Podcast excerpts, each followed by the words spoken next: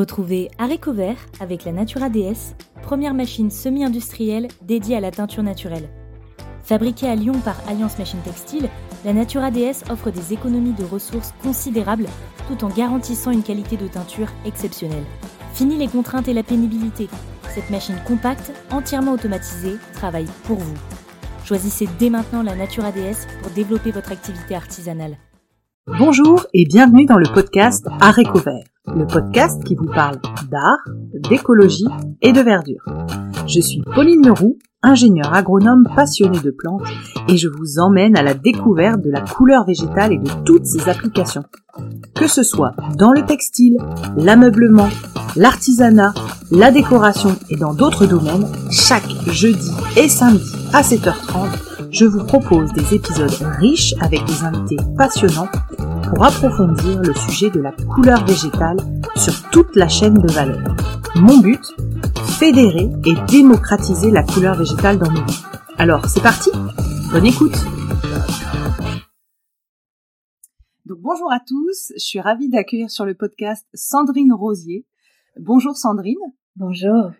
Je suis vraiment ravie de vous, vous recevoir parce que vous savez, on a vraiment joué au chat et à la souris toutes les deux depuis quelques mois. Euh, je suis hyper contente de vous avoir. Euh, on a préparé euh, quelques questions. La première, c'est est-ce que vous pouvez vous présenter et nous raconter votre parcours qui vous a amené à la couleur végétale et nous raconter un petit peu qui vous a formé, etc.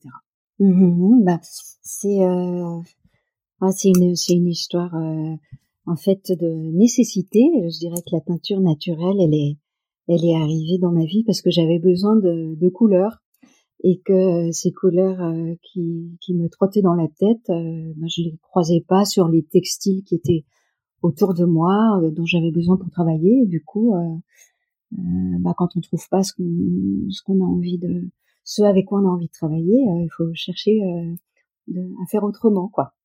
Donc euh, au départ c'est venu de ça pour euh, pour faire un petit euh, un petit parcours là sur mon sur mon chemin qu'est-ce qui m'a amené à travailler la couleur et les et le textile? En fait moi j'ai je suis sortie de l'Institut français de la mode il y a déjà assez longtemps et à l'époque j'avais en tête l'idée d'un design d'objets textiles avec un modèle économique de small is beautiful dans lequel euh, l'artisanat euh, serait extrêmement présent. Euh, ça, c'était il y a, il y a plus de 25 ans, donc on était en pleine période de délocalisation. enfin, on n'était pas du tout, du tout dans dans ces questionnements-là de matérialité, tissu, de la couleur. Enfin, et l'artisanat avait vraiment pas beaucoup de place dans le design de d'objets textiles. Et du coup, euh, bon, j'ai, en sortant de l'Institut français de la mode, j'ai travaillé dans des grandes maisons euh, parisiennes, chez Saint-Laurent, chez Idriss Van Noten pendant un certain nombre d'années. Et puis, euh, à un moment donné, il, faut, il faut écrire son histoire. Donc, j'ai démissionné, j'ai quitté Paris. Et à l'époque, on était très investi dans des questions de vigilance par rapport à, à la mondialisation, par rapport à l'écologie. Euh, le père de mes enfants était euh, très engagé dans des actions hein, d'alerte de, et de vigilance par rapport à la mondialisation. Et euh, ben, en 98, il travaillait dans dans une structure qui s'appelait Institut pour la relocalisation de l'économie. Donc ça fait quand même un moment que on est assez nombreux à réfléchir à, d'autres types d'organisations euh, de création, d'économie et de, de, vivre ensemble. Et du coup, euh, en 80, oui à peu près 98, oui c'est ça. Euh, j'ai basculé euh, du, du, monde des, des, du vêtement et de la mode et j'ai eu une espèce de flash. Je me suis euh, vue dans le, la création de costumes pour le spectacle vivant en me disant mais pourquoi j'y ai pas pensé avant? Effectivement, c'est des c'est c'est des créations sur des projets euh, uniques dans lesquels l'artisanat peut ou pas, mais en tout cas peut avoir une place. Et, euh, et du coup, je suis retournée à l'école et j'ai refait une formation euh, vraiment technique sur le sur le le, costume de, spectacle ou de cinéma, hein, mais en tout cas le costume. Et, et, est arrivée assez vite la question du, de la matière, du textile, du tissu et de sa couleur, de sa patine, de son traitement. Et comme en quittant Paris, en changeant de vie, euh, je me suis retrouvée euh, dans les Cévennes, assez loin de tous les centres d'approvisionnement textile. À l'époque, Internet n'existait pas. Donc c'était assez compliqué de faire 100 km euh, pour aller acheter un métrage d'une couleur ou d'une autre. Et puis de toute façon, j'avais pas du tout envie, euh, j'avais rien envie d'acheter parce que le, le, le, tissu industriel teint industriellement euh, ne m'a jamais inspiré. Donc teinture, teinture, euh, c'était absolument impossible de travailler avec du avec des produits euh, synthétiques euh, en habitant à la campagne et en étant dans cette mouvance d'écologie de, ou en tout cas de recherche d'alternatives. Et, et, est arrivée la rencontre avec Michel Garcia par l'intermédiaire d'une amie qui, qui, préparait un livre sur la, les teintures végétales. Je l'ai accompagnée et nous nous sommes allés faire euh, un stage chez Michel à Loris avant que le, le jardin de, des plantes tinctoriales n'existe. On était dans la cuisine de Michel avec un petit groupe à écrire pendant 48 heures euh, tout ce qu'on pouvait euh, à la main. Et à l'époque, on travaillait avec des plantes sèches. Les extraits n'avaient pas encore été vraiment finalisés. En tout cas, on ne les avait pas encore croisés. Et du coup, j'ai commencé comme ça en teignant euh, euh, des petits métrages avec des plantes euh, cueillies et en me disant que ça ne serait jamais vraiment professionnel, que c'était absolument incompatible avec le monde du spectacle et du costume, mais que pour le plaisir et par sens écologique et aussi pour l'amour de l'exploration, je me suis dit je ferai une pièce puis une autre et euh, euh, en utilisant la création de costumes comme un comme un super laboratoire euh, d'exploration. Et puis ça a commencé comme ça. Euh, en 2003, j'ai rencontré Dominique Cardon euh, parce qu'en fait, on, on s'est rendu compte, enfin, je me suis rendu compte que nous étions voisines et du coup, euh, je savais pas du tout. Et euh, en, en, en, trouvant son, son ouvrage dès qu'il est sorti, je, suis allée l'écouter dans une conférence qu'elle donnait pas très, très très très loin de chez moi. Et comme je partais à l'étranger sur un premier voyage d'études sur les teintures, euh, je partais chez les Miao et du côté de la frontière chinoise pour aller voir l'indigo de plus près et le strobilanthes sauvage qui pousse sur le, le piémont de l'Himalaya j'ai demandé à Dominique des conseils qu'elle m'a euh, tout de suite donné et puis euh, euh, bon j'ai ramené euh, quelques petites plantes de là-bas et on a commencé à tricoter. Euh, donc là ça fait ça fait 20 ans cette année. Ça fait 20 ans qu'on tricote et on continue on continue à tricoter toujours avec un, un bonheur incroyable. Donc quelque part Michel Garcia m'a ouvert la porte de la pratique. Dominique m'a m'a soutenu et m'a alimenté et continue à alimenter mes, mes, mes explorations. Et puis euh, la vraie formation, je dirais, c'est une récolte de toutes ces années et j'ai pas fini. Ça fait plus de 20 ans que que je récolte. C'est comme une espèce de grand puzzle et, euh, et j'ai eu la chance de, de, de pouvoir euh, dans mon métier euh, euh garder des espaces d'échappée pour faire des voyages d'études à l'étranger parce qu'ici en, en, France, j'avais pas beaucoup de, de complices, on n'était pas très nombreux euh, dans ces années-là, et, euh, et j'avais euh, j'avais euh, besoin moi de voir les les gestes, les outils, de rentrer dans des ateliers, de voir comment comment cette sensorialité de la couleur se, se pratique auprès de gens qui le qui, qui l'ont dans leur quotidien depuis très longtemps. Donc j'ai dû faire une dizaine de de voyage euh, essentiellement en Asie. Je crois que j'ai un, un pied euh, une, une, ancienne vie euh, dans les pays d'Asie et, et, et j'ai eu cette chance de, de, me faire ouvrir les portes de, de, nombreux ateliers pour aller récolter et faire une sorte de millefeuille en apprenant euh, d'un côté plutôt telle technique, dans tel pays plutôt tel autre, et en, en, essayant de sélectionner les procédés qui pouvaient être utiles pour mon métier en tant que créatrice de costumes.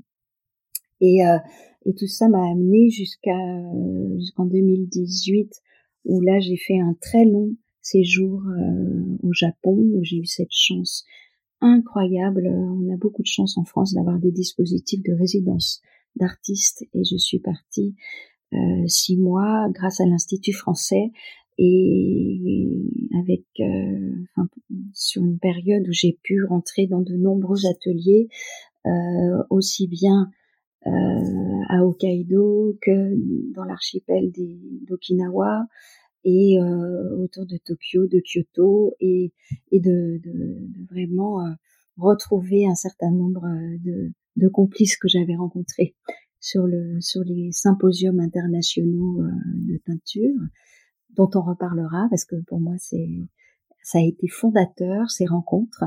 Et puis euh, et puis voilà, le Japon, il y a eu avant après pour moi dans ma dans, dans ma pratique.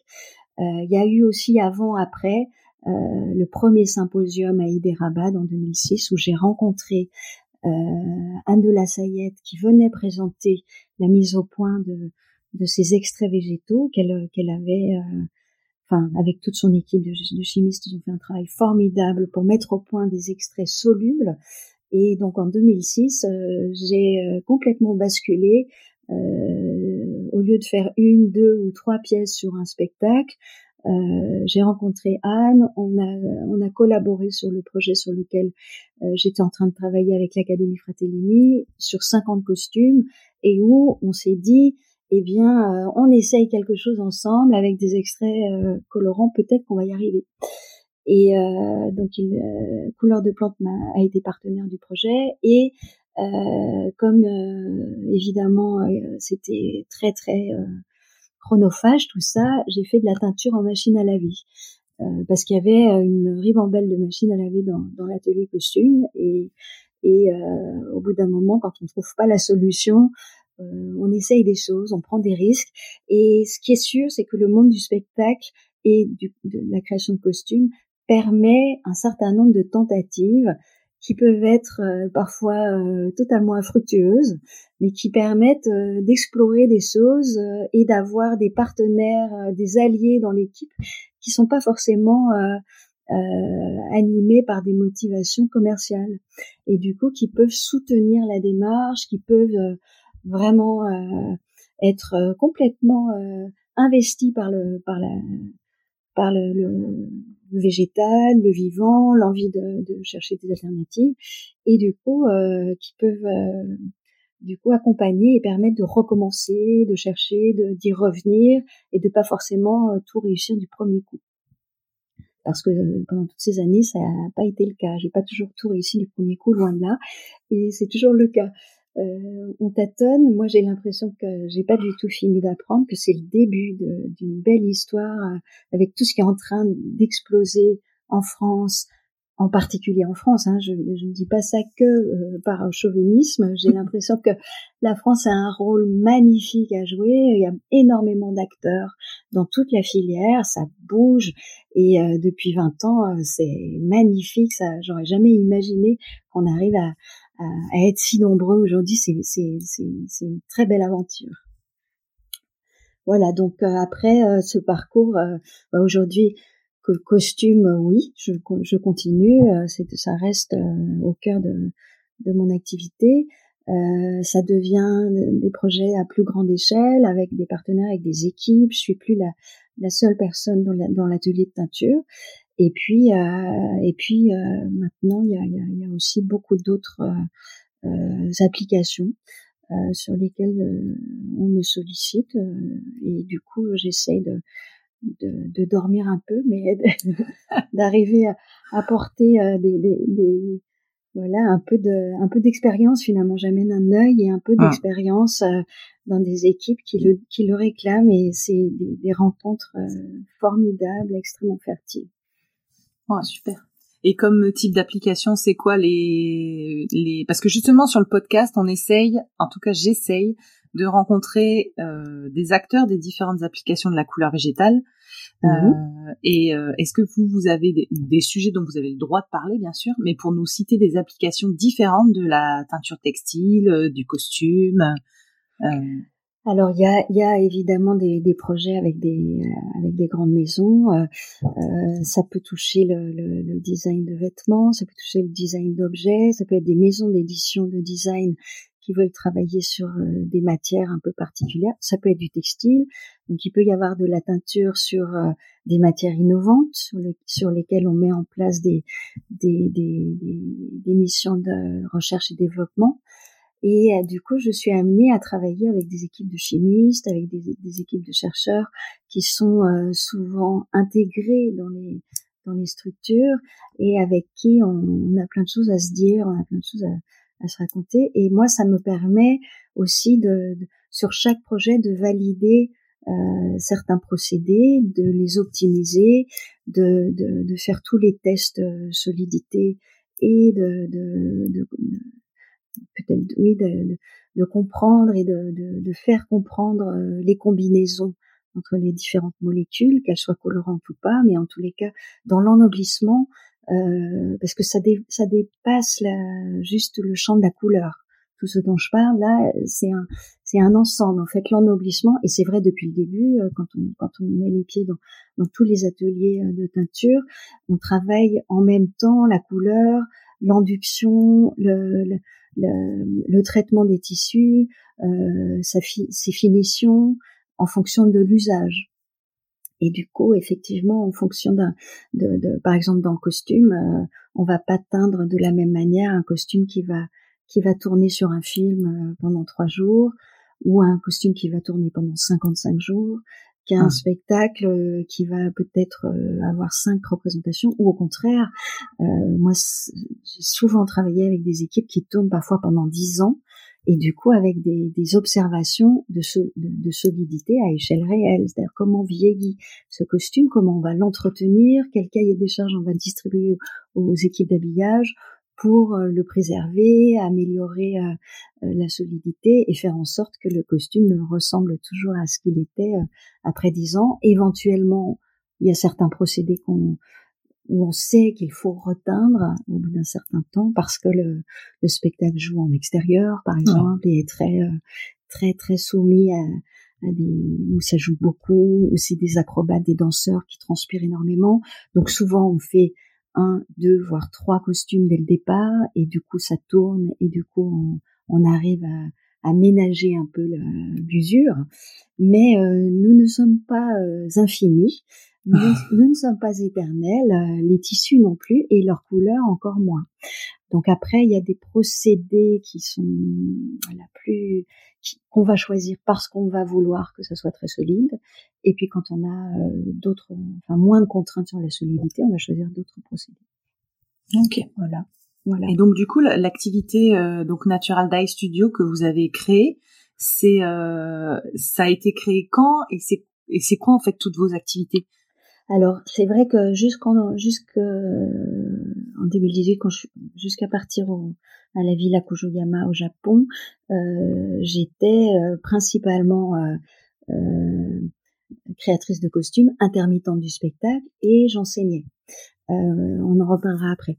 Depuis depuis le début, j'ai enseigné et j'ai partagé mes, mes, ce que, ce que j'aime et ce savoir-faire. Mais depuis 2018, en rentrant, j'ai ouvert un, un atelier euh, euh, qui est euh, beaucoup plus grand que ce que j'avais auparavant, qui me permet de travailler avec des collaborateurs, avec des équipes, et dans lequel il y a un atelier de teinture, un atelier mouillé, dans lequel il y a les, cuves d'indigo au, au de pastel, il y a un atelier sec dans lequel euh, il y a du prototypage, de l'assemblage, euh, où on regarde et on réfléchit. Et, il y a euh, depuis peu un espace, une espèce de bulle extérieure de 7 mètres 50 de diamètre pour faire de l'application de couleurs. Et là, parce que je j'expérimente des procédés que qu'on m'a transmis euh, dans différents pays d'Asie et donc j'expérimente de la teinture sans, sans trempage, sans, sans plongée, c'est-à-dire de la teinture par application. Alors, à la brosse. Mm. D'accord, donc euh, des bains préparés et appliqués à la brosse ou des l'impression mordant ou en fait je alors, je, bon, il y a, de l'impression, je fais, je fais, je fais de l'impression aussi, mais là, ce que je travaille plutôt, c'est, c'est de la teinture qui, qui est extrêmement intéressante pour faire teinture hépatine en une seule passe. Donc, c'est très adapté pour le costume. Euh, et donc, c'est de l'application à la brosse, c'est pour faire des, des faux unis. Euh, on peut travailler sur euh, des gros motifs aussi, hein, mais là l'intérêt c'est de d'économiser tout, d'économiser euh, l'eau principalement, d'économiser la ressource colorante qui est vraiment trop précieuse et sur laquelle aujourd'hui il est plus que nécessaire de réfléchir à, vraiment optimiser son procédé, consommer le moins possible de plantes pour obtenir la, la, la plus saturée et donc bien choisir la matière et, et économiser l'énergie évidemment le chauffage le, les eau de rinçage enfin ah. tout ça. Donc euh, tout ça il n'y a pas. Il n'y a, a, pas de rinçage ça, ça, ça donc pour le moment c'est c'est à l'étape d'expérimentation et j'ai euh, je, je, travaille avec l'opéra comique euh, avec qui nous avions euh, ouvert euh, un atelier de peinture végétale euh, en 2012 euh, avec grâce au, à l'immense soutien de, de Christelle Morin, qui était la, la chef d'atelier à l'époque, et grâce aussi au soutien de, de Couleurs de Plantes et de la fondation d'entreprise Hermès, on avait pu euh, inaugurer un atelier vraiment spécifique pour les teintures naturelles pour le costume d'opéra donc à l'Opéra Comique à Paris. Et là, cette année, j'ai repris du service euh, parce que bon, Christelle Morin a, quitté ses fonctions et on me rappelle pour relancer un peu la, la couleur euh, végétale, la remettre au plateau. Et donc je reviens, je fais euh,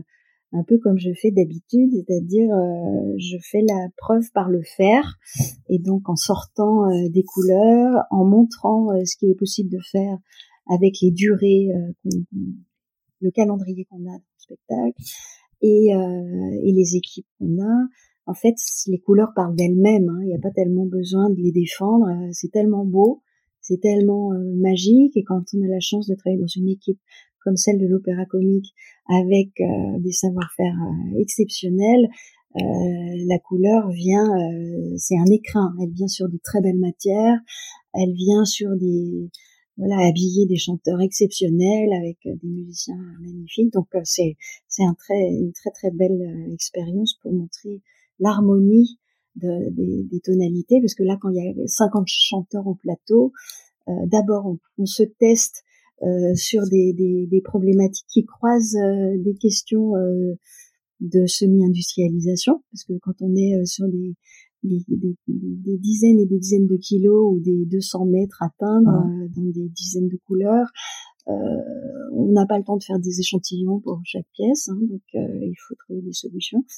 Et puis, et puis on voit, ça saute aux yeux, c'est-à-dire qu'au plateau, on voit à quel point les teintures végétales se marient bien entre elles. Et ça, j'avoue, avant l'opéra comique, j'avais j'avais pas pu vraiment l'expérimenter euh, parce que dans les musées, quand on voit les collections muséales, les textiles sont pas forcément tous les uns à côté des autres, pour voir comment les couleurs et au niveau chromatique comment les comment comment ça se répond. Et du coup là, de l'expérimenter euh, et en plus tout en nuances musicales, euh, ça fait un, bel, un très bel ensemble. Ça donne de la voix, voilà. Super. Donc ça c'est c'est encore une activité donc donc Natural Dye Studio vous avez expliqué il y a un atelier mouillé, ah un atelier sec, votre bulle extérieure et vos activités du coup euh, et puis le nombre de gens qui y travaillent. Enfin, racontez-nous un petit peu. Euh. Alors c'est à c'est à géographie variable et à équipe variable. C'est-à-dire que je travaille seule dans cet atelier. Je suis la seule personne fixe. Et après, en fonction des projets, euh, il y a des collaborations où je vais travailler seule parce que juste c'est plus rapide en fait. C'est juste pour des questions de temps, même si j'aurais vraiment bien besoin d'aide tout le temps. Mais euh, là, par exemple, euh, le, dernier projet avec où j'ai fait une collaboration avec un artiste plasticien qui est un photographe euh, qui s'appelle Clément Verger, qui vient d'ouvrir une, une, magnifique exposition au Centre d'art contemporain du pays d'Ancenis. Ça s'appelle Le Mât. Et là, c'est un magnifique travail. Euh, il, est, il est engagé sur, euh, sur un, un, doctorat dans lequel il interroge la présence des plantes euh, euh et la, la, le voyage des plantes depuis les grandes explorations, depuis le capitaine Cook et euh, le, le, les découvertes euh, de la botanique internationale. Quelles sont les conséquences aujourd'hui sur notre dans, dans, nos paysages et dans notre environnement proche? Qu'est-ce qu'on appelle plantes invasives euh, Quelles sont les filières qu'on peut éventuellement interroger par rapport à la présence de ces plantes. Et du coup, dans ce travail sur l'eucalyptus, parce qu'il a lui, il a, on s'est rencontrés, il a fait la, la, la, la, la Villa des Velasquez, et, euh, et on, on, a eu envie de, de témoigner par différents types de matérialité de la présence des eucalyptus en Europe comment ils sont arrivés et du coup euh, qu'est-ce qu'on peut en faire et on a fabriqué des immenses voiles de bateaux, des voiles en chanvre qui sortent euh, des ateliers de Virgocop, j'en parle parce que je sais que vous les avez rencontrés et, euh, et vraiment euh, qui font un travail magnifique pour relancer le chanvre en France. Et donc ces grandes voiles de chanvre ont été tannées telles qu'on tannait les voiles à l'époque avec des tanins d'eucalyptus. Donc c'est là on est sur des, des plus d'une trentaine de mètres de teinture euh, avec des, des, évidemment des métrages qui sont impossibles d'imaginer euh, mettre dans une marmite. Voilà. Mais voilà, ça c'est par exemple un, un, un, exemple. Et là, pour ce projet, on avait tellement, tellement peu de temps. Enfin, moi, j'avais tellement peu de temps. J'étais tellement en retard sur tout que j'ai travaillé seule, à la fois sur la teinture avec Clément, qui a fait la récolte et qui est venu euh, faire équipe pour, réaliser les teintures, et ensuite pour la, la, la, confection, la, la, mise en forme de l'objet, parce que j'ai j'aime mettre euh, les doigts dans la matière et donc j'aime la transformer, j'aime la coupe, j'aime la mise en volume et, euh, et, toute la matérialité, que ce soit de la fibre, du tissu, de, de, son poids, de sa manière de bouger et donc euh, de, de sa tonalité et de la manière dont je peux modifier son, son tombé par l'ennoblissement, euh, tout ça fait un, un c'est un tout pour moi, c'est une approche qui est vraiment indissociable. Donc c'est pour ça que je, je, je, fais un peu tout. Euh, je peux faire tout toute seule, mais euh, il y a des projets où c'est impossible. Par exemple, euh, avec Astérix, ou là même avec l'opéra comique, heureusement, j'ai des, des, complices qui viennent m'aider. Et, et, je travaille soit à, à l'atelier, donc à Montpellier, soit dans les structures avec qui je travaille. Donc parfois, euh, c'est très bien parfois d'arriver dans les lieux, dans les locaux des différentes institutions avec qui je travaille, et du coup de voir comment les équipes euh, sont organisées. C'est la meilleure manière quelque part de, de, de, de voir comment le travail s'organise et à quel moment et à quel endroit on va pouvoir interroger, réinterroger la manière de faire et éventuellement comment euh, travailler autrement, comment basculer sur d'autres, anticiper la, la, préparation des fibres, peut-être commander les, les, tissus plus tôt euh, et euh, voir que finalement la teinture végétale c'est c'est différent, mais euh, si on est très organisé ah. et qu'on qu'on connaît, qu'on sait ce qu'on fait, c'est pas du tout incompatible avec euh, le secteur du costume, du cinéma et du spectacle, du théâtre. Alors du coup, Sandrine, j'ai plein de, de, questions à vous poser parce qu'en fait vous êtes euh, une des pièces de Pulse euh, qui manquait parce que dans les invités que j'ai reçus, donc il y a Virgo Cop qui euh, euh bah, dont j'ai compris que vous travaillez mhm. ensemble. J'ai mhm. eu donc Clément Bautier, l'épisode 4, où Clément nous parle d'Astérix, nous parle de vous. Isabelle Rodier, épisode 7, qui nous parle de vous en disant faut absolument la recevoir. Ils sont exceptionnels, ils sont exceptionnels tous les deux.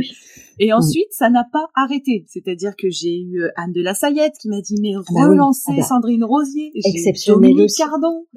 Donc bref, vous êtes un peu la pièce qui manque, vous l'avez compris. Et quand j'ai continué à étoffer, donc le podcast, il grandit en même temps que moi j'explore la couleur végétale moi par mm. ma passion des plantes. Et du coup, comme vous l'avez dit, il y a plein d'applications. Et c'est essentiel d'y revenir et de bah, de les découvrir. Donc du coup, c'est ce que j'essaye de faire avec ce podcast. Et quand je me suis ouvert à la à la porte de l'industrialisation, j'ai rencontré David Godino. Et mhm. qui, de qui m'a-t-il parlé? De Sandrine Rosier. Donc je me dis c'est pas possible. Euh, donc il y a plein de sujets sur lesquels j'aimerais euh, vous parler. J'ai eu aussi des gens qui travaillaient euh, dans la transmission, l'enseignement, la formation, qui m'ont parlé du Greta. En creusant, mhm. j'ai vu que c'était aussi vous. Donc, mm. ce que je voudrais faire, c'est qu'on prenne chaque sujet un par un et qu'on voit euh, mm. bah, là où vous avez contribué et euh, et, euh, et comment ça se ça se ça s'est fait. Donc, je sais mm. pas par quoi vous voulez commencer. on a déjà parlé un peu du costume, mais de quoi vous voulez, sur quoi vous voulez enchaîner? Peut-être on peut parler de la formation. Alors, ce qui est vrai, c'est que dans tout ça, ce que ce que vous soulignez assez bien, c'est que j'aime beaucoup travailler avec avec des équipes même si j'adore travailler seule et que j'ai besoin de faire de la recherche euh, en solitaire, euh, j'adore collaborer parce que je trouve qu'on est plus fort à plusieurs et que du coup, j'ai toujours aimé me frotter un peu à la réalité, c'est-à-dire des projets à échelle réelle avec des contraintes euh, de d'équipe, de manière de travailler, de délai, etc. Donc, ça m'a amené effectivement à à mettre un peu, euh, à être en synergie avec plein plein de gens différents qui font tous des trucs très différents et magnifiques et passionnants. Et si j'avais euh, des journées de 36 heures, j'en ferais encore plus. Mais euh, bon, pour resserrer un peu votre question, je vais, je vais parler un tout petit peu de l'enseignement. pour moi, la, la teinture végétale, c'est quelque chose qui, qui doit être vivant et pour que ça soit vivant, ça doit absolument se partager, témoigner, montrer euh, et en montrant les couleurs, euh, elle, elle s'impose euh, parce que ça sent bon d'un seul coup dans les ateliers. Tout le monde le dit. Ah, d'un seul coup, on a envie de venir voir de plus près ce qui s'y passe. On a envie de le visiter. On a envie d'y rester un peu pour sentir à quel point les, les décoctions et tout ça sent bon. Les, les tissus sentent bon à la fin. Euh, les couleurs sont extrêmement vibrantes de par la complexité de, de la chimie euh, végétale et des colorants végétaux. Et puis, euh, euh ben, la formation, en fait, c'est marrant parce que ça a été un peu le, premier, le, ça a été mon premier boulot quand j'étais adolescente. En fait, on m'a demandé de former de donner des cours de solfège à mes petits complices euh, quand moi j'apprenais je, le piano. Donc euh, à 12 ou 13 ans, je, je commençais à, à, essayer de, de, de, jouer au prof. Et finalement, euh, j'ai jamais cherché, mais on m'a toujours demandé. Et par exemple, en revenant du symposium à Hyderabad, quand on a commencé à travailler avec l'Académie Fratellini et qu'on a sorti ce premier spectacle Dédale, c'est la direction de l'Académie Fratellini qui m'a demandé de monter la première formation euh, professionnelle conventionnée avec une prise en charge AVDAS pour les costumiers du, du spectacle vivant. Et donc cette formation, ça a été en 2007 qu'elle a qu'elle a commencé. Et donc c'était une semaine de, deux semaines de formation avec euh, bah, le, les bases de la teinture, euh, le mordançage. Enfin, c'était extrêmement, euh, on va dire, le, démarrage, le, débutant pour comprendre un peu les interactions entre les, les, différentes combinaisons qui, qui, qui, se font entre la matière, le colorant et éventuellement un, un mordant. Et puis, euh, ben, à partir de là, c'est vrai que ça a été le début, c'est-à-dire que j'ai continué avec Fratellini, et puis euh, j'ai commencé à donner des workshops dans des écoles, des écoles de design, dans les dans les DN, DMA, DNMAD maintenant, et et à l'ENSAT, donc l'ancienne rue Blanche, euh, avec lesquelles magnifique équipe où maintenant on enseigne euh, que la teinture végétale. Euh, et donc je suis la, l'enseignante référente depuis euh, dix ans maintenant. donc tous les étudiants costumiers, que ce soit en conception costume, maintenant ce sont des masters, donc en master costume ou en master atelier de costume, tout le monde passe par le, la teinture végétale et parfois on, on fait de la teinture, de la patine, jusqu'à de l'impression quand on a le temps, euh, avec des cadres euh, de sérigraphie. Et vous entendez quoi par euh, patine, Sandrine?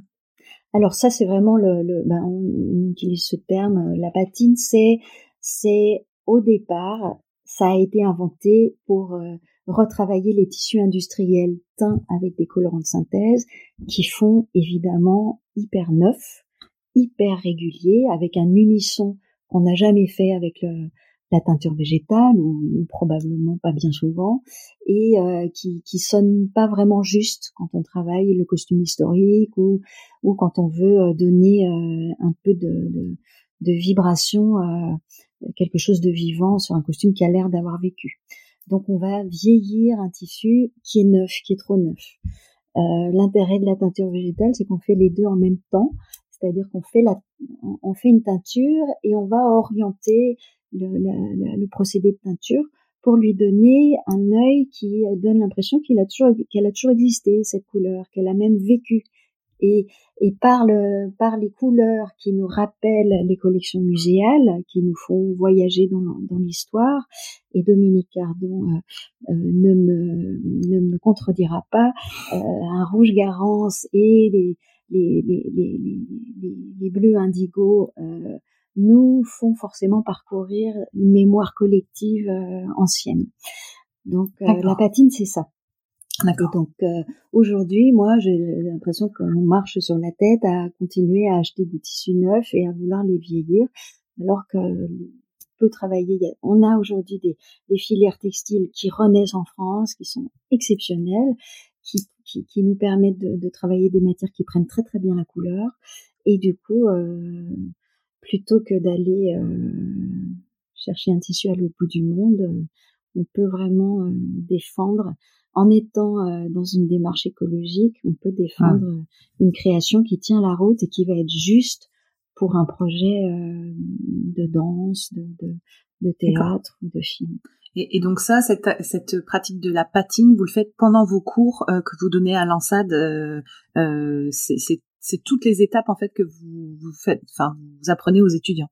Oui, alors le, on commence par la, par la, la, teinture et de la teinture, on euh, bon, malheureusement on peut pas tout faire, mais du coup on, on, on s'intéresse, on interroge particulièrement le poids du tissu, son, des, des techniques d'ennoblissement pour parfois transformer euh, un tissu qui va être très léger, parce qu'au au plateau ou au cinéma on peut on peut euh, inventer des choses et donner des aspects euh, qui sont pas du tout la réalité. Donc on peut alourdir un tissu et plutôt que de galérer à atteindre un tissu qui va peser 550 euh, grammes au mètre carré, on va travailler un tissu beaucoup plus léger et on va lui donner du poids, on va le charger dans les opérations d'ennoblissement et du coup il va tomber, euh, il va avoir un poids qui n'est pas forcément le poids d'origine.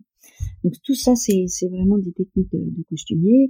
Euh, on travaille ça et on travaille le, le, la patine à la brosse aussi euh, pour ajuster le tir. Euh, on fait des essais de mise en lumière au plateau pour voir si, si on peut retravailler, ajuster, renuancer certaines couleurs et pour anticiper un peu ce que les, ce que les, les, étudiants vont croiser euh, quand, on, quand ils vont travailler sur des, sur des gros spectacles, quand on travaille avec des éclairagistes.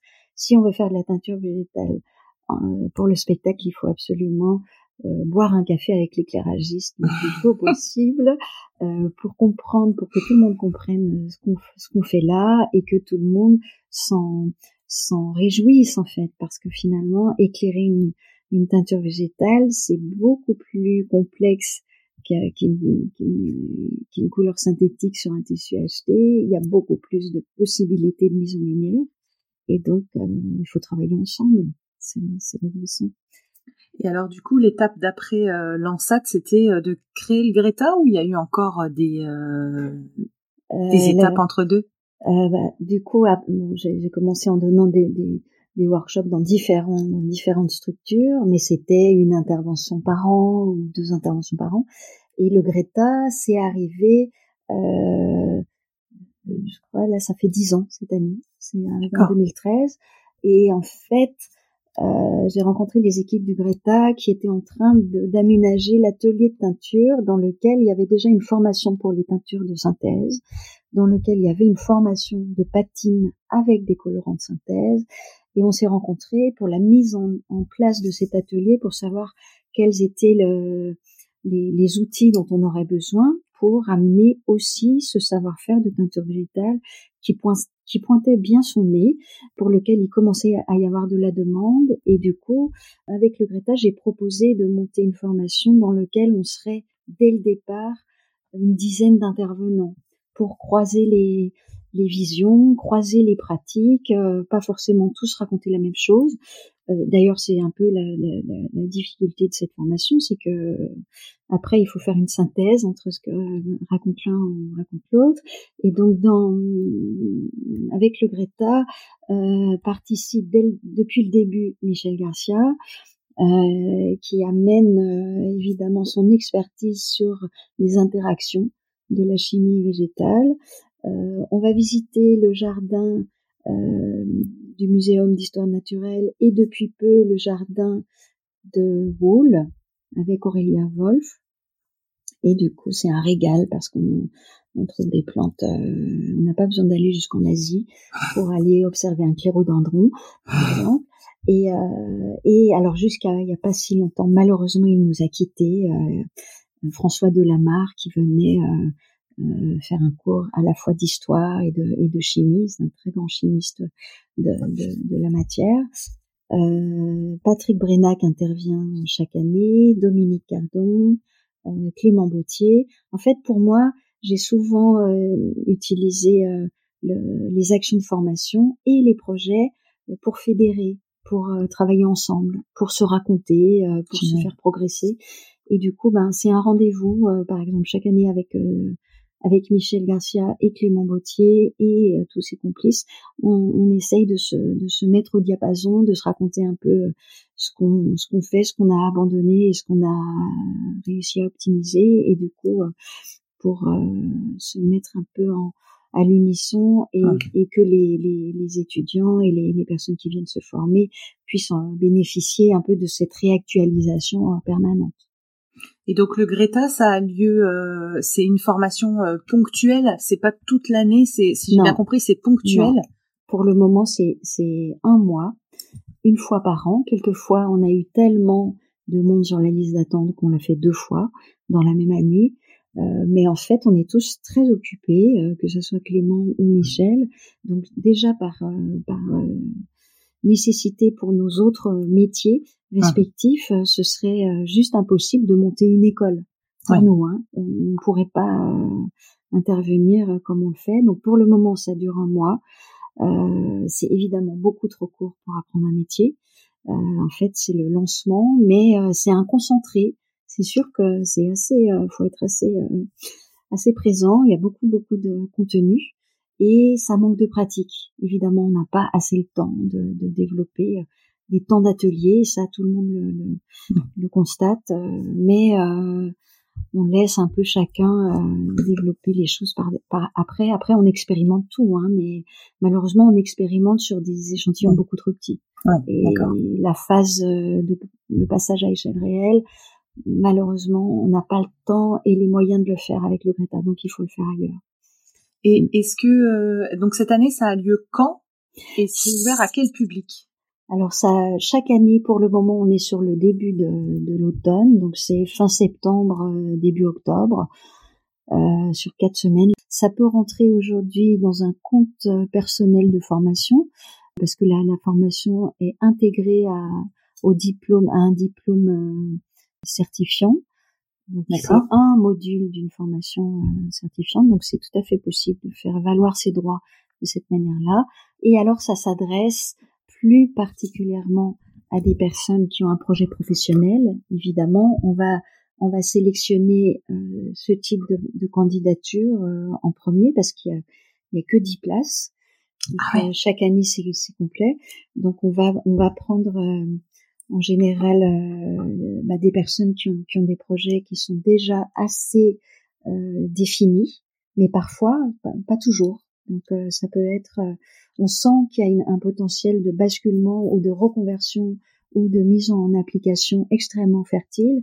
Donc ça peut être des designers, euh, vêtements textiles, objets, ça peut être des costumiers, ça peut être des stylistes, ça peut être des artistes euh, et ça peut être aussi des gens qui veulent euh, transmettre.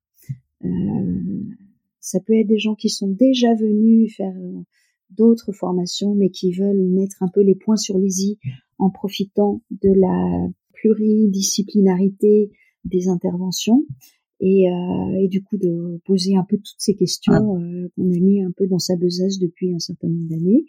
Donc ça, c'est des très bonnes motivations euh, pour venir euh, partie de cette équipe du Greta.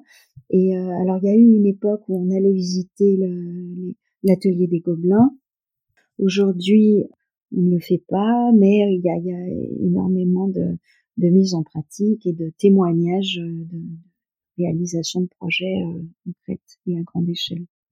D'accord, donc le Greta, ça fait dix ans que ça existe. Il y a à peu près euh, seulement euh, dix chanceux qui ont qui ont la chance d'y participer avec des intervenants bah, de, qualité hyper top du top. On est très complémentaires, on est très complémentaires. Alors j'oublie de citer, on a eu la chance de, faire intervenir Axel Gisreau et Sumiko Oe Gotini, et je vous donne ces deux, ces deux noms qui pourraient être euh, des, des, lancements de, de passage de micro, euh, parce que les deux ont énormément de choses à dire sur la couleur. Axel Gisreau, elle, elle dirige l'équipe textile à la Fondation Luma euh, à Arles, euh, qui est un atelier de design de, de, enfin, qui travaille beaucoup sur l'économie de moyens et uh-huh. sur le, le, des procédés renouvelables.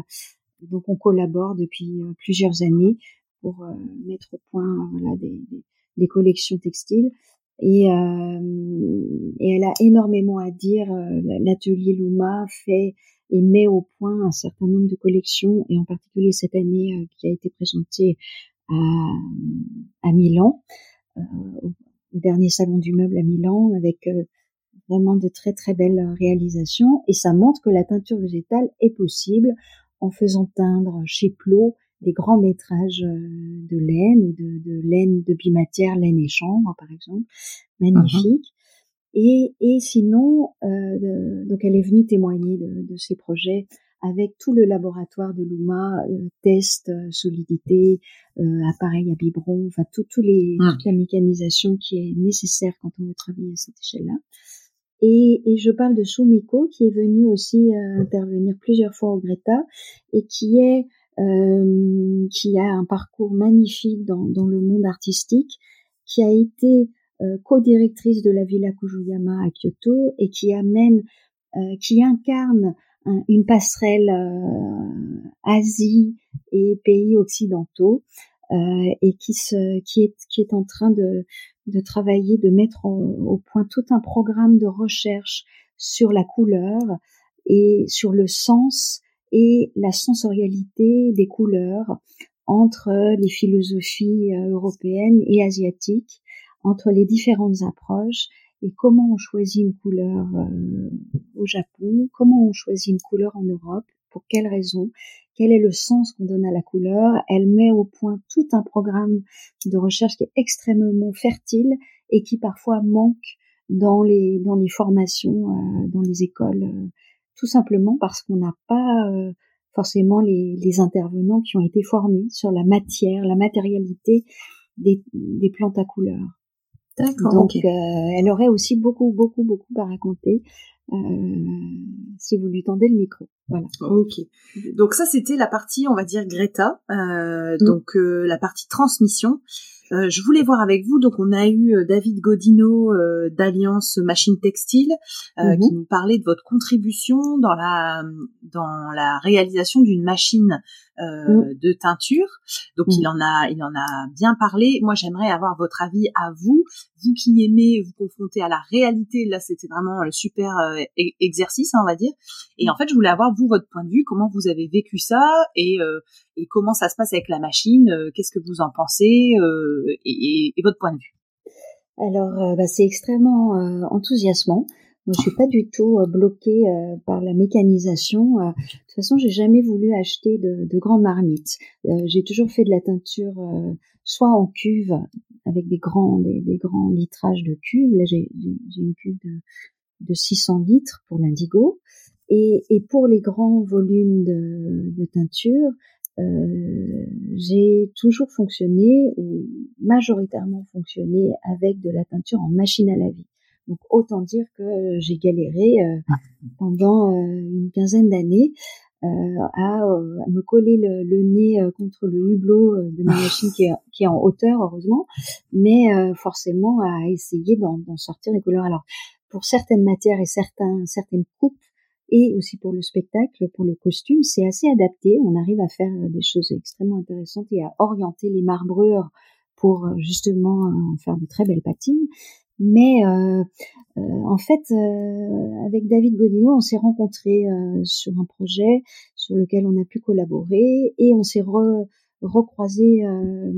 en fait, David Godino m'a m'a témoigné de de son en fait de son constat permanent dans ses échanges avec le avec le monde industriel textile où finalement toutes les toutes les réunions se terminaient de la même manière euh, à savoir euh, euh, la teinture végétale en machine à teindre aujourd'hui ça marche pas c'est trop compliqué ça encrasse les machines enfin c'est ah. c'est ingérable donc no way et en fait euh, on était complètement d'accord euh, et on en parlait déjà depuis depuis un certain temps.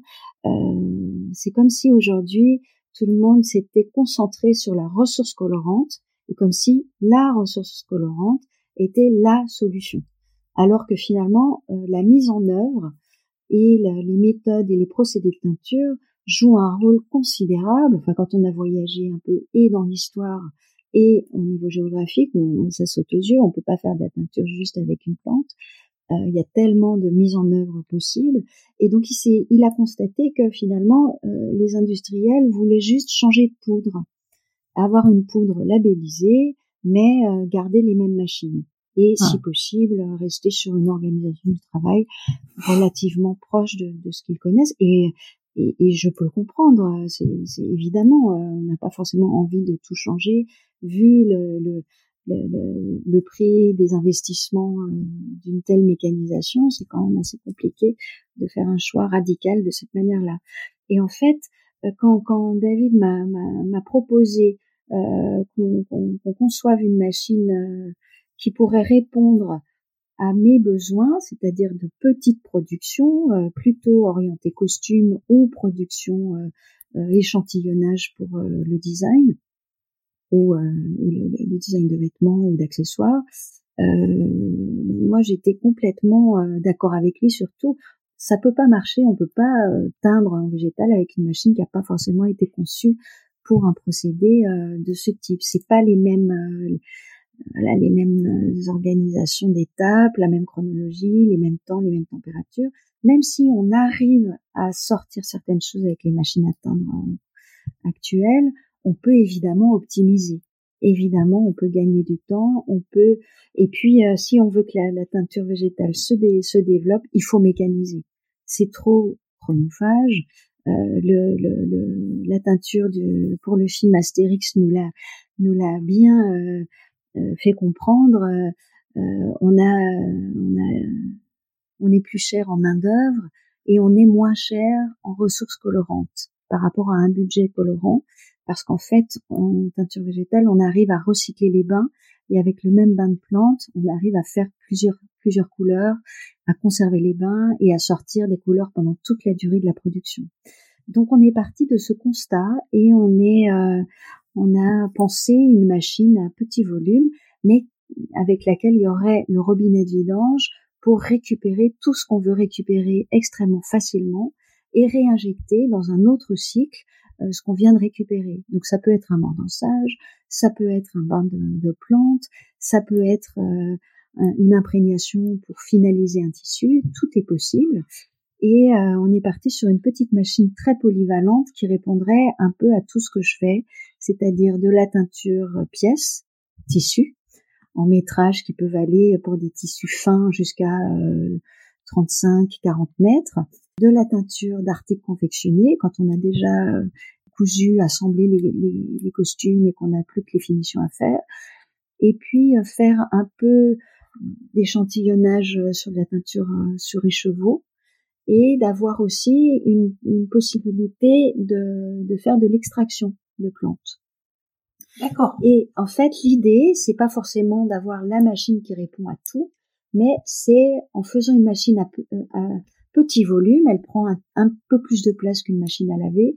Euh, c'était de le tester à petite échelle et de se dire, ben, cette machine finalement, on va garder plutôt tel procédé, tel procédé et telle ou telle chose euh, qu'on abandonnera peut-être. Là, pour le moment, euh, donc je suis allée tester la machine. On a fait une teinture pièce euh, sur de la soie. Donc c'est tout frais, hein, là, c'est en train d'arriver. Et donc je pourrais vous en dire beaucoup plus bientôt. Voir, on pourra discuter ensemble euh, avec David hein, d'un retour sur un usage de cette machine. Mais en tous les cas, les premiers essais sont extrêmement enthousiasmants. On arrive à un rapport de bain qui est extrêmement réduit. Donc on économise de l'eau, on chauffe à des températures relativement modérées et du coup avec un brassage régulier où on peut tout programmer. Donc c'est beaucoup plus confortable qu'une machine à laver euh, ah. euh, comme euh, je me suis frottée depuis toutes ces années. On peut tout choisir, on peut tout programmer avec énormément de facilité et du coup là l'enjeu ça va être d'expérimenter pour sortir des procédés qui fonctionnent sur telle matière, sur sur d'autres matières on va adapter, le rapport de bain sera sûrement différent en fonction des colorants. Et et l'idée, c'est de partager ces procédés pour que cette machine soit euh, un peu en réseau, mise en réseau sur euh, mhm. sur l'enregistrement des des, des des, des lancements des programmes pour que ça puisse être utilisé avec facilité par des gens qui n'ont pas forcément euh, le temps d'apprendre la teinture végétale pendant 20 ans. D'accord, ok. J'aimerais faire avec vous les questions rapides. J'aimerais qu'on parle un peu de l'avenir de la couleur végétale selon vous personnellement, en creusant, c'est ce que je vous expliquais, je me rends compte de tellement de nouvelles applications dans les mhm. cosmétiques, dans la peinture, sur les bioplastiques, sur le plastique, sur d'autres matériaux innovants, etc. Euh, pour vous, c'est quoi l'avenir de la couleur végétale? Ben, pour moi, il est, il est incontournable. Euh, alors après, à quelle échelle, ça, l'avenir nous le dira, mais en tous les cas, il est incontournable. Ce qui a démarré dans, dans un très grand nombre de pays on ne pourra pas revenir en arrière. C'est-à-dire que même si ça reste une pratique euh, euh, small is beautiful dont je parlais tout à l'heure, même si ça reste ça, ça peut être, si on est très nombreux à le pratiquer, ça peut avoir un impact considérable. Euh, et, on peut croiser la teinture avec d'autres types d'usages de plantes, avec le soin par les plantes aussi, avec je ne sais pas, l'aromathérapie, euh, la, la, les plantes alimentaires, enfin tout, tout est possible. Il y a tellement de, de, de, de, manières de, de, de l'utiliser, d'utiliser les plantes. Pour moi, ce qui est essentiel, par contre, et plus que jamais aujourd'hui, c'est d'être très conscient de ce qu'on utilise. C'est-à-dire de, de, surtout, surtout utiliser la quantité de, de plantes dont on a besoin, d'être euh, lucide sur la rareté des plantes, la rareté des colorants et euh, du coup faire très attention et avoir le courage d'optimiser ces procédés, euh, même si ça prend du temps et même si c'est coûteux, mais ça que chacun fasse cet effort pour pour réduire, être en économie de, ah. de ressources, pour réduire tous et éventuellement réduire aussi le, le, projet. On n'est pas obligé de tous porter des couleurs pétard, éclatante. Il y a d'autres moyens de communiquer avec son entourage. Euh, de toute façon, ça, ça va évoluer. On va être, euh, puisque toutes les couleurs ne se valent pas en, teinture végétale. Il faut le rappeler. La, teinture de synthèse a popularisé la couleur. Elle a permis euh, de, sortir à peu près toutes les couleurs avec des, des prix qui étaient du coup d'un seul coup très accessibles. Euh, la teinture végétale, euh, ben, il y a des couleurs qui sont pas très chères, euh, qui vont être assez faciles à réaliser, et d'autres qui vont être des tours de main de teinturiers qui vont être vraiment complexes.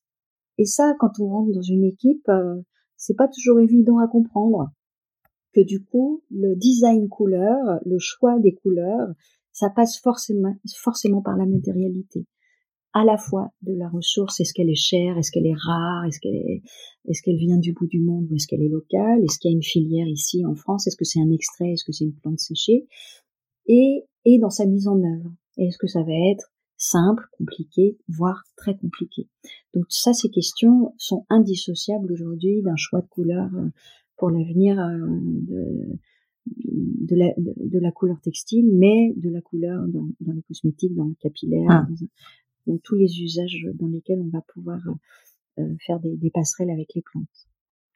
Et pour vous, quel est le principal frein à une utilisation, euh, à un retour de la couleur végétale en fait dans nos vies, parce qu'on en parle pour la coloration capillaire, on en parle pour la coloration de, de textiles, de, de, de, de matériaux, enfin voilà.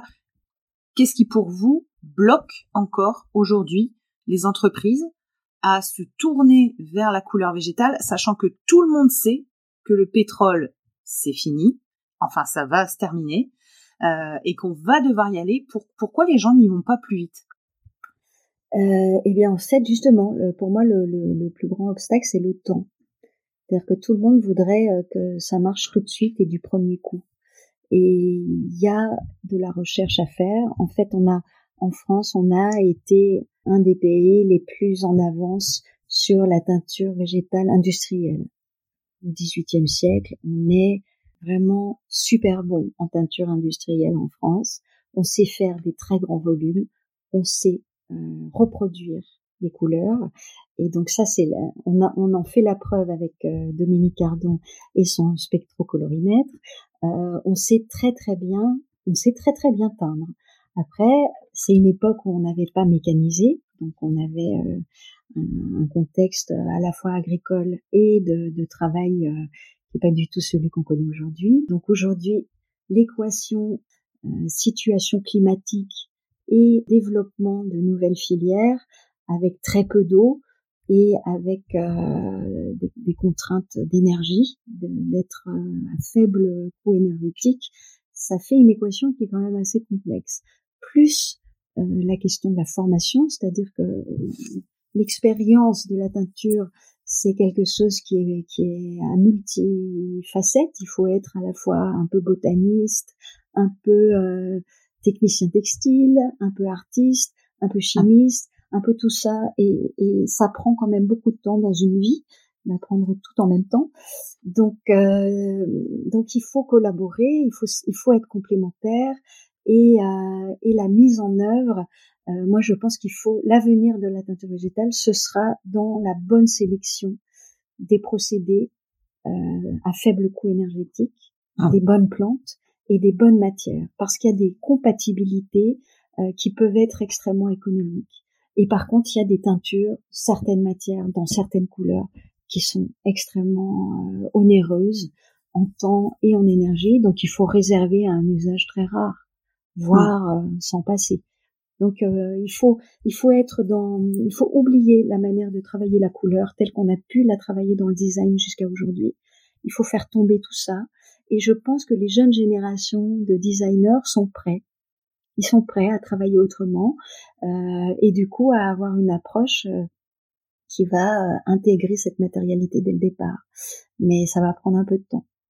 Alors, ce qui, euh, ce qui est génial dans votre approche, c'est que, bah voilà, on a parlé vraiment de toute la chaîne, les plantes, euh, la transformation. Donc, les extraits, je ne savais pas que ça datait d'il n'y a pas si longtemps, hein, donc euh, je n'avais pas cette notion. les procédés, donc vous, vous êtes vachement axé sur, oui, on peut avoir la ressource, mais il faut savoir faire. Et, et c'est vrai mm. que c'est quand même essentiel. Moi, ce qui me fait hyper plaisir, c'est de voir que on a quand même beaucoup euh, enfin de plus en plus d'agriculteurs de plantes tinctoriales en France. Mmh. Euh, j'ai appris euh, par un échange téléphonique qu'on avait de l'indigo français en Guadeloupe.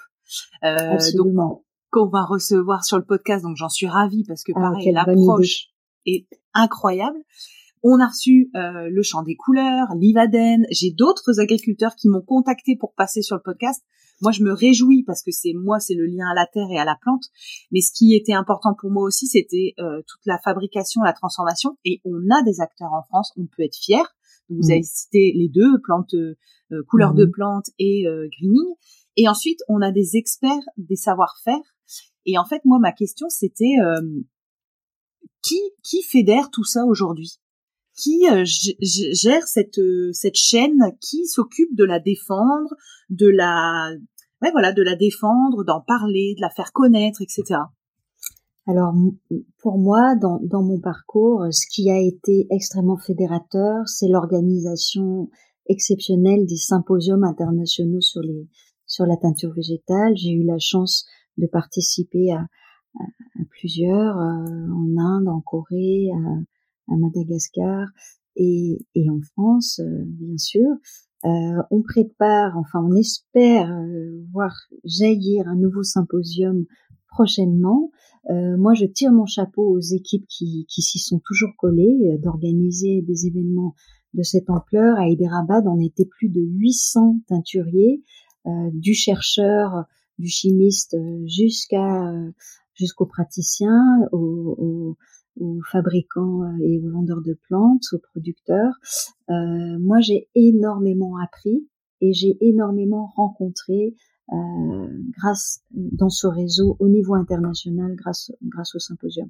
J'ai l'impression que c'est ça qui est le plus efficace, le plus rapide. On, on assiste à des conférences, donc c'est évidemment toujours trop court, mais ça donne ça donne un témoignage euh, à un moment donné de, de tous les, les, projets qui sont euh, innovants. Et euh, l'UNESCO a été porteur de, de, de, de l'organisation de, ce, de ce grand symposium en, en 2006. Dominique Cardon a été euh, l'experte et la programmatrice scientifique d'un certain nombre de ces rencontres et on a la chance, on a cette chance du coup d'avoir eu des, des, des, sélections de projets exceptionnelles. Ça a été, ça a été ça a été très très riche. Après, il pourrait y avoir aujourd'hui, maintenant qu'on est quand même un certain nombre euh, d'acteurs euh, beaucoup plus nombreux, il pourrait y avoir d'autres types de fédérations euh, régionales, euh, nationales, et, et du coup porter la voix et les intérêts de ceux qui, qui produisent, ceux qui transforment, ceux qui utilisent, et de voir qu'on a tous besoin les uns des autres et que plus on va mieux on travaillera la matière première, mieux on la vendra et vice versa. Donc euh, là, il y, a beaucoup à faire, mais je dirais que votre podcast est déjà un acteur fédérateur considérable. Donc merci beaucoup, Pauline. Ah bah c'est sympa, Et juste pour, pour, continuer avec Henri Joseph, puisque vous en parlez, Henri, je l'ai rencontré sur euh, sur un de ses symposiums il y a très longtemps, et euh, et Henri fabrique aussi, produit aussi un bois de campèche français. Ah, je savais pas que l'indigo. Il, me garde, il me garde des secrets. Je, je le sais, je le sais. Il me, il m'a mis en haleine. Là, j'ai, j'ai hâte d'enregistrer avec lui parce que, bah, il est passionné de botanique et il me raconte des trucs. Mais je suis, euh, c'est incroyable. Je savais pas qu'il faisait aussi un bois de campèche français. Et, et, du roku, enfin tout ce qu'on a pas en Europe, du roku, du bois de campèche, l'indigofera subfructuosa, enfin tout euh, vraiment des trésors. Et avec un savoir-faire euh, de chimiste, euh, il, a, il, a, il a une formation de chimie végétale exceptionnelle, donc je pense que ça va être intéressant. Vraiment. Ouais. Non, franchement, là, pour la rentrée, il y a des épisodes de dingue. J'ai même rencontré, je pense que vous la connaissez, Elodie Carpentier, du Rouge Français. Alors, j'ai pas eu la chance de la rencontrer encore, mais bien sûr, ça va arriver. elle m'a, elle m'a, elle m'a Enfin, moi, je suis hyper contente. Si le podcast fédère, c'est génial. Moi, ce qui me fait hyper plaisir, c'est de voir tous ces gens extraordinaires et euh, et de, de voir que la couleur est partout, euh, qu'elle est utilisable dans plein de sujets, plein de domaines, mais même des choses auxquelles j'aurais jamais pensé. Et en mhm. fait, c'est tellement beau de voir tous ces passionnés que voilà, ça, c'était le petit, euh, la petite, euh, la petite phrase. Je voulais savoir, Sandrine, si vous étiez une plante tinctoriale, bah, laquelle seriez-vous et pourquoi? Aujourd'hui, euh, je, je, je, je, ne peux être que le pastel du teinturier parce que je sens ma cuve d'indigo à plein nez. Elle est juste derrière moi. Euh, donc là, je, je récolte les feuilles, je, je, je, je, fabrique mes cocaïnes, je les concasse, je, je, donc je, je, passe ma journée, enfin je me lève le matin, je, je commence la journée avec, avec cette cuve. Euh, D'ailleurs, c'est assez compliqué à organiser euh, quand j'ai, je, je, je, me déplace euh, parce qu'elle a besoin d'attention. Euh, comme ah. nous tous, comme nous tous. Euh, donc aujourd'hui, voilà, ce serait le pastel. Après, il y a énormément de, de, de pistes euh, pour, pour découvrir de nouvelles plantes. Je collabore avec le, l'herboriste Thierry Thévenin, euh, avec qui on, on, mène une recherche sur les plantes euh, sauvages. Et, et, du coup, euh, en croisant nos, nos regards, que ce soit les plantes considérées comme invasives. Mhm. D'ailleurs, je pourrais conseiller son, son dernier ouvrage, Les plantes du chaos, qui sont une magnifique, une magnifique présentation des plantes qu'on rejette a priori comme soi-disant envahissantes alors qu'elles qu'elles nous sont extrêmement bénéfiques au final, donc et parfois colorantes. Donc pour les teinturiers, ça peut être aussi des, des, des, pistes à creuser. Et euh, donc je pense que il y a dans la diversité des plantes, et pour ça je rejoins mon, mon grand ami et, complice euh, Clément Bautier. Euh, je pense que chacun peut travailler euh, un choix de plantes à sa manière, à condition qu'il respecte voilà ce que ce que la nature nous offre. Ah. donc d'être d'être extrêmement lucide et conscient et, et attentionné. Si vous deviez choisir une fibre, votre fibre de prédilection, ce serait laquelle? Alors du tac au tac, la ramie. Euh, moi j'aime les j'aime les matières euh, libériennes, les bast fibers, mhm. les, les, les, fibres qui viennent euh, des tiges, des troncs. Mhm. alors bon, malheureusement, j'ai pas été formée, ce sera pas dans cette vie que j'arriverai à trouver la glycine ou l'ortie sauvage ou le tilleul, euh, comme le font encore les Japonais. Euh, mais mais euh, voilà, la ramie, bon, donc là je travaille avec une ramie importée, malheureusement, mais il y a des pistes peut-être en Europe. Et je travaille le chanvre évidemment, et, et le lin et, et, tout, et toutes les cousines, même si euh, dans, dans le costume, euh, en fait, on travaille toutes les matières. Donc, euh, on fait des essais sur toutes les matières synthétiques, sur tout ce qui est possible parce qu'on n'a pas le choix. Et donc, j'ai fait plein, plein, plein d'essais sur plein de plein de matières, mais le, finalement, c'est ces fibres-là qui vont rester, qui auront ma préférence. Vous démontez aussi un préjugé qui est de dire que la teinture végétale, ça ne fonctionne que sur les fibres naturelles ça a beaucoup plus de sens de travailler sur des fibres naturelles, mais c'est pas incompatible avec des fibres euh, de synthèse. Euh, non, alors après voilà, moi j'ai travaillé sur du recyclage de fibres synthétiques. On a fait des essais euh, sur des fibres type polyamide recyclées, des essais qui sont très encourageants, mais qui nécessiteraient toute une toute une recherche et de développement. c'est assez long. Ah. Mais euh, bon, c'est un là en attendant de, de, de mettre en place peut-être de, de, des filières qui qui soient euh, euh plus plus importantes à plus ah. grand volume et surtout un usage de de retrouver l'usage de, de, de ces fibres naturelles quand on a l'habitude d'un tissu élastique il faut retrouver des modes de, de, de, tricot de fibres de lin des modes de, enfin de, donc ça, ça voilà, ça, ça va prendre du temps, mais en attendant, pourquoi pas, pourquoi pas euh, recycler euh, ce qui est déjà là, arrêter d'en produire, mais déjà euh, en recyclant tout ce qu'on a déjà sur le dos, il y a de quoi s'occuper. D'accord. Est-ce que vous pourriez nous recommander quelques livres?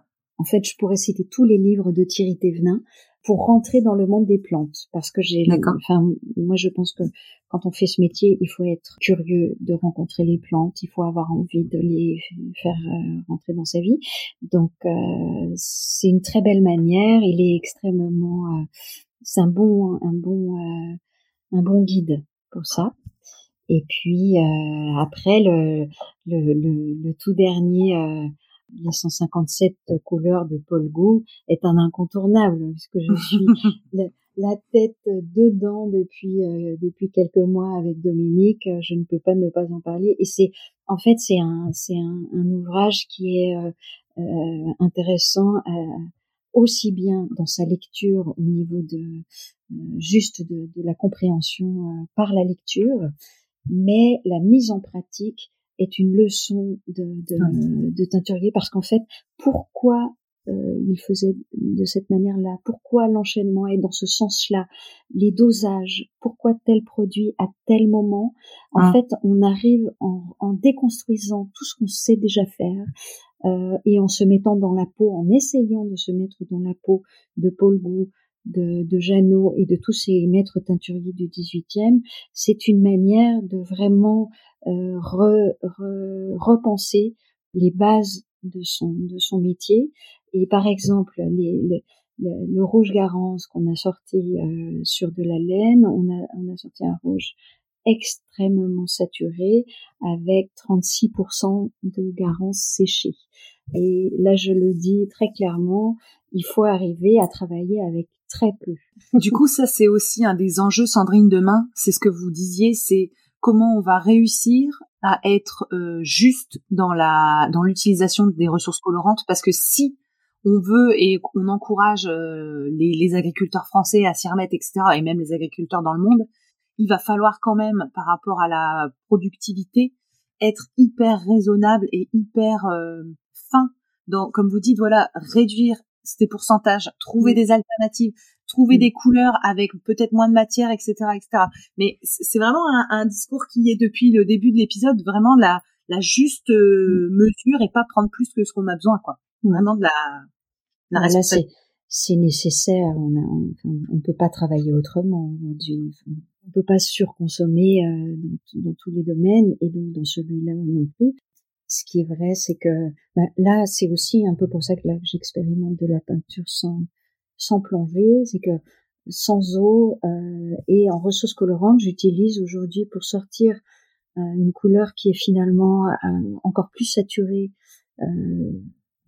on va dire, allez, à, dosage égal, j'utilise un tiers de colorant euh, par rapport à ce que j'utiliserais en, en, teinture en plongée. Donc, euh, c'est encore trop tôt pour euh, crier victoire. Il y a ah. beaucoup de, de, choses à améliorer, mais c'est sur ces pistes que, que je, je, je, me concentre et, et, tous les teinturiers autant que nous sommes, et comme vous en avez interrogé énormément sur ce podcast, je pense que c'est de notre responsabilité d'optimiser et de se, de, de, se, de communiquer entre nous pour arriver à se tirer vers le vers le haut, c'est-à-dire ça. À, à, être tous euh, de plus en plus conscients et à guider et à témoigner de ce qui est possible de faire avec peu. Euh, ce qui est intéressant, c'est de sélectionner un domaine, une matière ou un type de matière, et peut-être euh, de pas faire toutes les couleurs, mais de, travailler et d'essayer de, d'apporter un peu une brique euh, ou un, un grain, un petit caillou dans cet édifice ou dans ce grand puzzle pour pour optimiser les choses parce que les gens vont vont avoir euh, plutôt le, la possibilité de travailler telle ou telle euh, plante ou telle ou telle matière et du coup euh, on, on a voilà on n'a qu'une vie. Moi j'aurais j'aurais pas assez de cette vie là pour tester tout ce que j'ai appris tout ce qu'on m'a transmis et donc pour après le, le le, le, mettre en pratique, j'aurais pas assez de cette vie, donc c'est sûr qu'il faut sélectionner et, et ensemble on sera plus fort pour pour faire les bons choix. Bon bah Sandrine, je pense qu'on va s'arrêter sur ce super mot de la fin. Ensemble, on sera plus fort, qui me va très bien. je vous invite à me rejoindre sur ma page Instagram Arécovert, A-R-T-E-C-O-V-E-R-T, pour y découvrir le nom des prochains invités. Je me permets de vous rappeler que la seule manière de soutenir ce podcast est de le noter et le commenter sur la plateforme d'écoute de votre choix. C'est ainsi qu'on arrivera à faire porter la voix de ces passionnés de la couleur végétale. Merci à tous.